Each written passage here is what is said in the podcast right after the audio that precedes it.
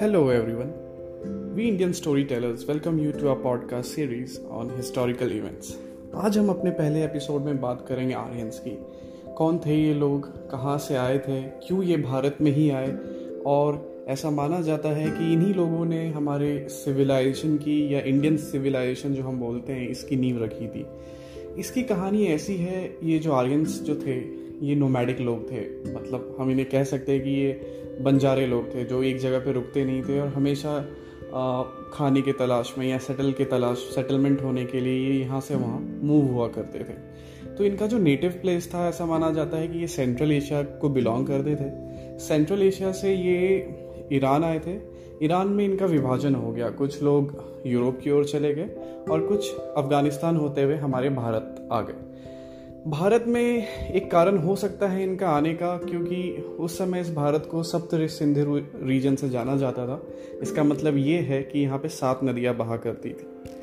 अब जब कोई भी कम्युनिटी या सोसाइटी एक स्टेबल होना चाहती है अपने आप को स्टैब्लिश करना चाहती है तो वो अपने आसपास की इन्वायरमेंट देखती है कि वो इन्वायरमेंट में क्या वो रह सकते हैं, क्या उनके पास वो चीज़ें नेचुरली अवेलेबल है जहाँ पे वो सर्वाइव कर सकते हैं। And that might be the reason कि ये लोग यहाँ पे आए थे। इन्होंने देखा कि यहाँ पे पानी का अच्छा रिसोर्स है।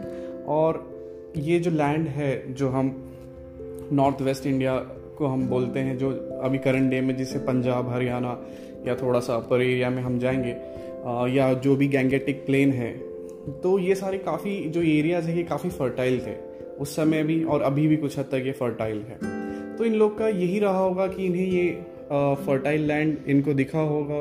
और इन्होंने सोचा कि they can stay here they can establish them in this location अब जब ये स्टेबल हो गए यहाँ पे तो इन्होंने अपनी कम्युनिटी बढ़ाई, आगे इन्होंने सोसाइटी स्टैब्लिश की और रिलीजियस सेक्ट ये सब चलते रहे काफ़ी लंबे टाइम तक, जिसको हम सुनेंगे अपने लेटर वैदिक एज में। हमें आर्यंस के बारे में पता चलता है ऋग्वेदा से। ऋग्वेदा हमें बताता है कि ये आर्यंस जो थे, यहाँ पे आए थे और कैसे कैसे उन्होंने अपना पूरा सोसाइटी स्टैब्लिश किया, सब कुछ किया। ऋग्वेदा जो है जैसा आपने कभी सुना भी होगा या कुछ लोगों को नहीं मालूम होगा तो ऋग्वेदा जो है, ये सबसे पुराना टेक्स्ट है जिसे संस्कृत में लिखा गया था। अब कुछ हिस्टोरियंस का ऐसा मानना है कि ये जो ऋग्वेदा है, ये एक फ़िलासफ़ी है। इसलिए जो इसके राइटर थे, वो ये नहीं चाहते थे कि उनका नाम पता चले लोगों को।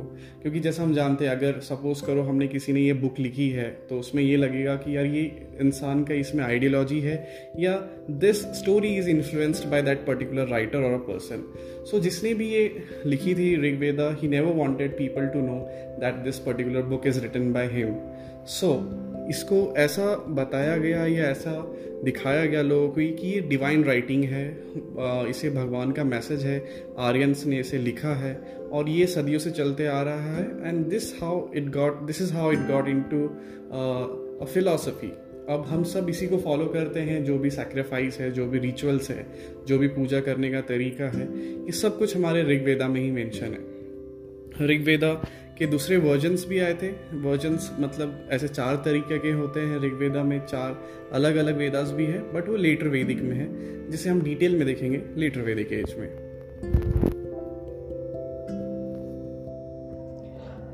अभी तक हमने देख लिया कि आर्यंस कैसे भारत में आए, जिसे उस वक्त सप्त सिंधु रीजन कहा करता था।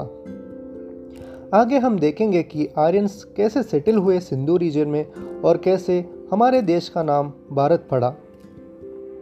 तो दोस्तों आर्यंस जब सप्त सिंधु रीजन में आए, तब उनका लोकल नेटिव कम्युनिटी के लोगों के साथ नहीं बनती थी।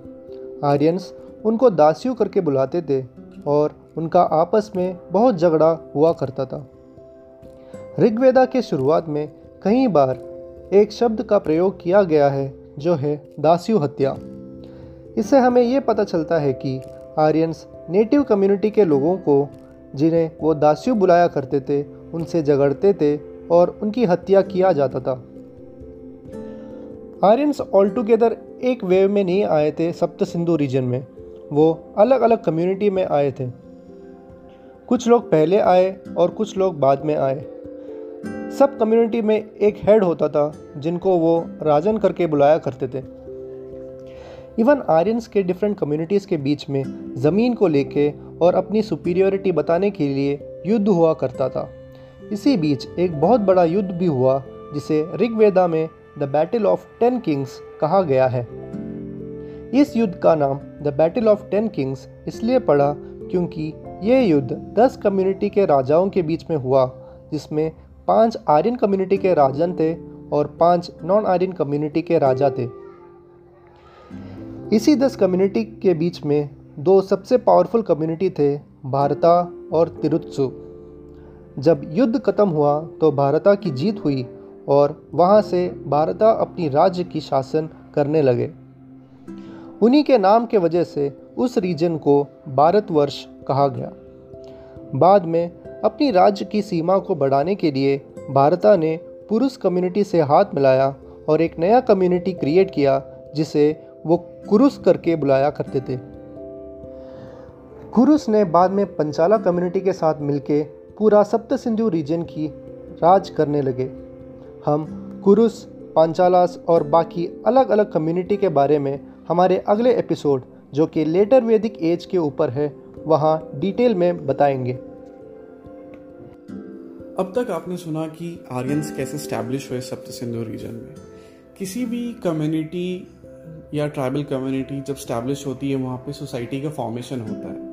आर्यंस ने भी अपनी एक सोसाइटी फॉर्म की थी सप्त सिंधु रीजन में। अगर हम कंपेयर करें तो जैसे आज हमारा विलेज कल्चर है, जैसे हमारी आज विलेज की सोसाइटी है या हरारकी है, कुछ हद तक वो भी उसी पैटर्न पे थी, कुछ हद तक हमें सिमिलैरिटीज दिखती हैं उनके सेटलमेंट में। जैसे आपने देखा कि उनका एक चीफ है, जिसको राजन बुलाते हैं। राजन भी वैसे ही इलेक्ट होता है, जैसे हमारे आज यहाँ पे सरपंच इलेक्ट होते हैं या हमारे यहाँ इलेक्शन होता है। बस डिफरेंस ये था कि जो राजन का जो इलेक्शन होता था, वो कुछ हद तक हेरिडेटरी था। इसका मतलब ये है कि उनका ही बेटा वापस इलेक्शन में खड़ा हो, हुआ करता था, वो एक परिवार चलता रहता था, वही राजा वहाँ पे बनते थे। बस ये ये उनका स्ट्रक्चर था। अब हम देखते हैं कि ये जो स्ट्रक्चर है, जो ये राजन ही काम कैसे करता था? How he used to function कैसे ये पूरी कम्युनिटी को देखभाल करता था? कैसे ये पूरा संभालता था? अगर मैं आपको एग्ज़ाम्पल बताऊँ तो जैसे हमारे प्राइम मिनिस्टर हैं, उनको कैबिनेट मिनिस्ट्री उनको एडवाइस करती है, या काउंसिल ऑफ़ मिनिस्टर्स होते हैं जो उनको एडवाइस देती है, उनको सजेशन देती है। ऋग्वेदा से हमें पता चलता है कि राजन के भी कुछ एडवाइजरीज थे। उनमें से एक एडवाइजरी उनका क्राउन प्रिंस खुद होता था मतलब जो उनका सन होता था, वो उनको एडवाइस करता था। Along with him the most powerful and influential जो थे, वो पुरोहित हुआ करते थे। पुरोहित जो होते थे, वो अपने राजा को या राजन को एडवाइस करते थे, कैसे कैसे काम करना है, या हम ऐसा बोल सकते हैं कि डे टू डे गवर्नेंस कैसे करना है, कैसे परफॉर्म करना है। ऋग्वेदा से हमें ये भी पता चलता है कि ये जो पुरोहित थे, इनके नाम थे वशिष्ठ और विश्वामित्रा। विश्वामित्रा जो थे, वो काफ़ी लिबरल किस्म के थे। ऐसा माना जाता है कि वो ये चाहते थे कि मैक्सिमम जो लोग हैं, वो आर्यंस को फॉलो करें या उनके क्लैन में शामिल हो जाए। अब ऐसा करने के लिए उन्होंने क्या किया कि गायत्री मंत्र का, गायत्री मंत्र लिखा उन्होंने। जो कम्युनिटी या जो लोग, जो ये गायत्री मंत्र बोलेंगे, इसका मतलब ये है कि वो आर्यंस को फॉलो करते हैं। और कुछ लोग उसमें शामिल भी होते थे। बस कंडीशन ये था कि वो उस लेवल के या आर्यंस के सुपीरियर होना चाहिए। अब हमने देखा है कि जो ये आर्यंस थे अपने आप को काफ़ी सुपीरियर मानते थे। इसका मतलब ये है कि इन्होंने सोसाइटी में कुछ हद तक एक डिवीज़न रखी थी, जहाँ पे एक अपर स्ट्रेटा बनाया था, एक लोअर स्ट्रेटा बनाया था। और इसको ये लोग वर्ना सिस्टम बोलते थे। जो फ़र्स्ट सिस्टम जो इन्होंने बनाया था, उसको उन्होंने श्वेत वर्णा सिस्टम और कृष्ण वर्णा सिस्टम रखा था। जो ये श्वेत वर्ण सिस्टम है, ये आर्यंस अपने आप को ही बोलते थे कि हम श्वेत वर्ण सिस्टम के हैं मतलब हम सुपीरियर हैं। और जो ये कृष्ण वर्ण सिस्टम है, इसको इन्होंने लोकल जो नेटिव लोग रहते थे, उनको ये कहा गया कि ये कृष्ण वर्ण सिस्टम के लोग हैं। इसके कुछ टाइम बाद हम देखते हैं कि ये जो सोसाइटी है, इस, ये फिर ऑक्यूपेशन पे डिवाइड हो चुकी थी। ये जो श्वेत वर्ण सिस्टम और जो कृष्ण वर्ण सिस्टम मैंने आपको बताया, ये कलर बेस्ड था। मतलब ये रेसिस्ट रेस बेस्ड था कि ये इस कलर के लोग हैं तो ये इस कैटेगरी में आएँगे, इस कलर के लोग हैं तो इस कैटेगरी में आएँगे। अगला जो उन्होंने सोसाइटी या अपने आसपास डिवीज़न लाया, वो था ऑक्यूपेशन बेस्ड जिसपे हम देखते हैं कि ब्राह्मण्स, क्षत्रिय, ऐसे सारे लोग आए। बट इसमें हमने ये देखा है कि इसमें शूद्रास का कोई भी मेंशन नहीं था, शूद्रास का कोई नाम नहीं था, क्योंकि ये जो शूद्रास के जो रोल थे, ये कुछ हद तक दासियों के द्वारा ही परफॉर्म किया जाता था। मतलब यही लोग उस लेवल के माने जाते थे। तो ऐसा उन्होंने सोसाइटी डिवाइड किया था। हमने ये भी देखा है कि जैसे हम आज भी देखते हैं अपना इंडियन जो कल्चर है या हमारा most of the village system है, वो एक मेल डोमिनेटेड सोसाइटी है। उस टाइम पे भी ये भी वही की फॉलो करते थे। ये बहुत ही मेल डोमिनेटेड सोसाइटी थी। बट इसमें डिफरेंस ये था कि यहाँ की जो वुमेन थी, वो काफ़ी लिबरल थी और उनको काफ़ी सारी लिबर्टीज़ थी। मतलब वो ऐसा कोई सोशल इविल में वो नहीं बंधी हुई थी जहाँ पे सती प्रथा जैसा चीज़ हो या चाइल्ड मैरिज ऐसा हो या फिर जो है पूजा, जो ये प्रीस्ट होते हैं, वो सिर्फ़ मेल ही होंगे, औरत ऐसा नहीं कर सकती है। ऐसा कुछ नहीं था। Women were free to perform any kind of sacrifice and rituals with their husband so ऐसा वो सोसाइटी में वुमेन का इतना रुतबा या आप बोल सकते हो, उनको इतना वैल्यू दी जा, दी जाती थी। हमने ये देखा है अपार्ट फ्रॉम दिस कि सबसे इंपॉर्टेंट जो है इस सोसाइटी में, सबसे इंपॉर्टेंट चीज़ जो ऋग्वेदा बार बार हमें बताता है दैट इज़ कैटल ऐसा कहा जाता है कि कैटल इस सोसाइटी में सबसे इंपॉर्टेंट रोल प्ले करता है और ये लोग अपने जो आर्यंस है, इसे अपनी बेटी जैसा मानते हैं। और ऋग्वेदा हमें ये बताता है कि ये जो आर्यंस थे, ये एग्रीकल्चर डिपेंडेंट थे। एग्रीकल्चर से ही इनका सारा काम चला करता था। और ये एक रीज़न हो सकता है कि कैटल को ये लोग इतना मानते थे और रिस्पेक्ट देते थे। आगे हम देखेंगे कि कैसे ये सोसाइटी थोड़ी चेंज होती है, वर्ना सिस्टम भी चेंज होता है, और जहाँ पे जो ब्राह्मण्स हैं सबसे पावरफुल बनते हैं। ऐसा क्या होता है कि ब्राह्मण्स इतने पावरफुल हो जाते हैं? ये सारे हम देखेंगे लेटर वैदिक एज में। आइए आगे हम देखते हैं आर्यन कम्युनिटी के रिलीजियस बिलीफ के बारे में, या हम कह सकते हैं कि हम अभी देखेंगे भगवान के ओरिजिन के बारे में। इन सब के बारे में जानने के लिए हमें ऋग्वेदा समझना बहुत ज़रूरी है। ऋग्वेदा के अंदर ही हमें आर्यंस के पूरे लाइफ की जानकारी मिलती है। इवन यूनेस्को ऋग्वेदा को सबसे पुरानी किताब मानते हैं। They say that Rigveda is the oldest surviving book तो दोस्तों, ऋग्वेदा में ऐसा बताया गया है कि उस वक्त के लोगों को ये बहुत आश्चर्य लगता था कि ये थंडर क्यों होता है? ये बारिश कैसे होती है? ये सूरज क्या है? सूरज कैसे राइज करता है और कैसे ढलता है? ये चाँद क्या है? और ऐसे कई सवाल जो नेचर से रिलेटेड थे। उस वक्त वे इनके सॉल्यूशंस नहीं निकाल पाते थे और ना ही एक्सप्लेन कर पाते थे। So at that time what Aryan did was they started personifying these natural considering them as super natural powers and started worshipping them वो इन्हें भगवान मानने लगे और उनके नाम भी दिए गए थे, जैसे Prithvi the god of earth Agni the god of fire Vayu the god of wind Indra the god of thunder and rain Varuna the upholder of natural order इनके अलावा दो फीमेल गॉड भी थे, उषा और अदिति। उस वक्त इंद्र भगवान को वो सबसे सुपीरियर भगवान मानते थे।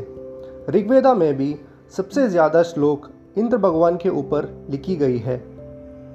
आर्यंस इंद्र से डरते थे। वो उन्हें द गॉड ऑफ़ डिस्ट्रक्शन भी कहते थे। वो इंद्रा को इसलिए पूछते थे ताकि वो उनकी रक्षा करें। युद्ध के वक्त भी वो इंद्रा भगवान की पूजा करते थे रक्षा और विजय प्राप्ति के लिए। और विजय होने के बाद वो जीत इंद्र को ही समर्पित करते थे। अग्नि भगवान को वो intermediary between god that is Indra and people माना जाता था। वो इसलिए क्योंकि उनके हिसाब से जो वो अग्निकुंड रख के पूजा करते थे, वो अग्नि की दुआ के माध्यम से इंद्र भगवान तक वो जो भी बोलना चाहते थे, वो पहुँचा देते थे। वरुणा और सुमा भगवान पानी, नेचर और पेड़ पौधों को मानते थे, जो आर्यंस को भूख, प्यास और उनकी सराउंडिंग्स की रक्षा करते थे। आर्यंस इन्हीं चार पाँच भगवान को पूछते थे। उस वक्त कोई मंदिर या कोई आइडल वर्शिप नहीं हुआ करता था। वो नेचर को ही अपना भगवान मानते थे और उनसे यही दुआ करते थे कि वो उनकी रक्षा करें, उनकी कैटल्स की रक्षा करें, इत्यादि। We hope you might have enjoyed listening to our first episode on Rigveda हमारे नेक्स्ट एपिसोड में हम सुनेंगे लेटर वैदिक एज के बारे में। हर जनरेशन में, हर सोसाइटी में चेंजेस आती है, वो चेंज होती रहती है। वैसे ही हमने चेंजेस देखे लेटर वैदिक एज में। जो हमारी आज की मॉडर्न इंडिया की जो सोसाइटी है या कल्चर है, वो कुछ हद तक लेटर वैदिक एज से इन्फ्लुएंस है। हमारे पूजा करने का तरीका, हमारे गोत्र सिस्टम ये सारे हमें लेटर वैदिक एज से ही मिले हैं।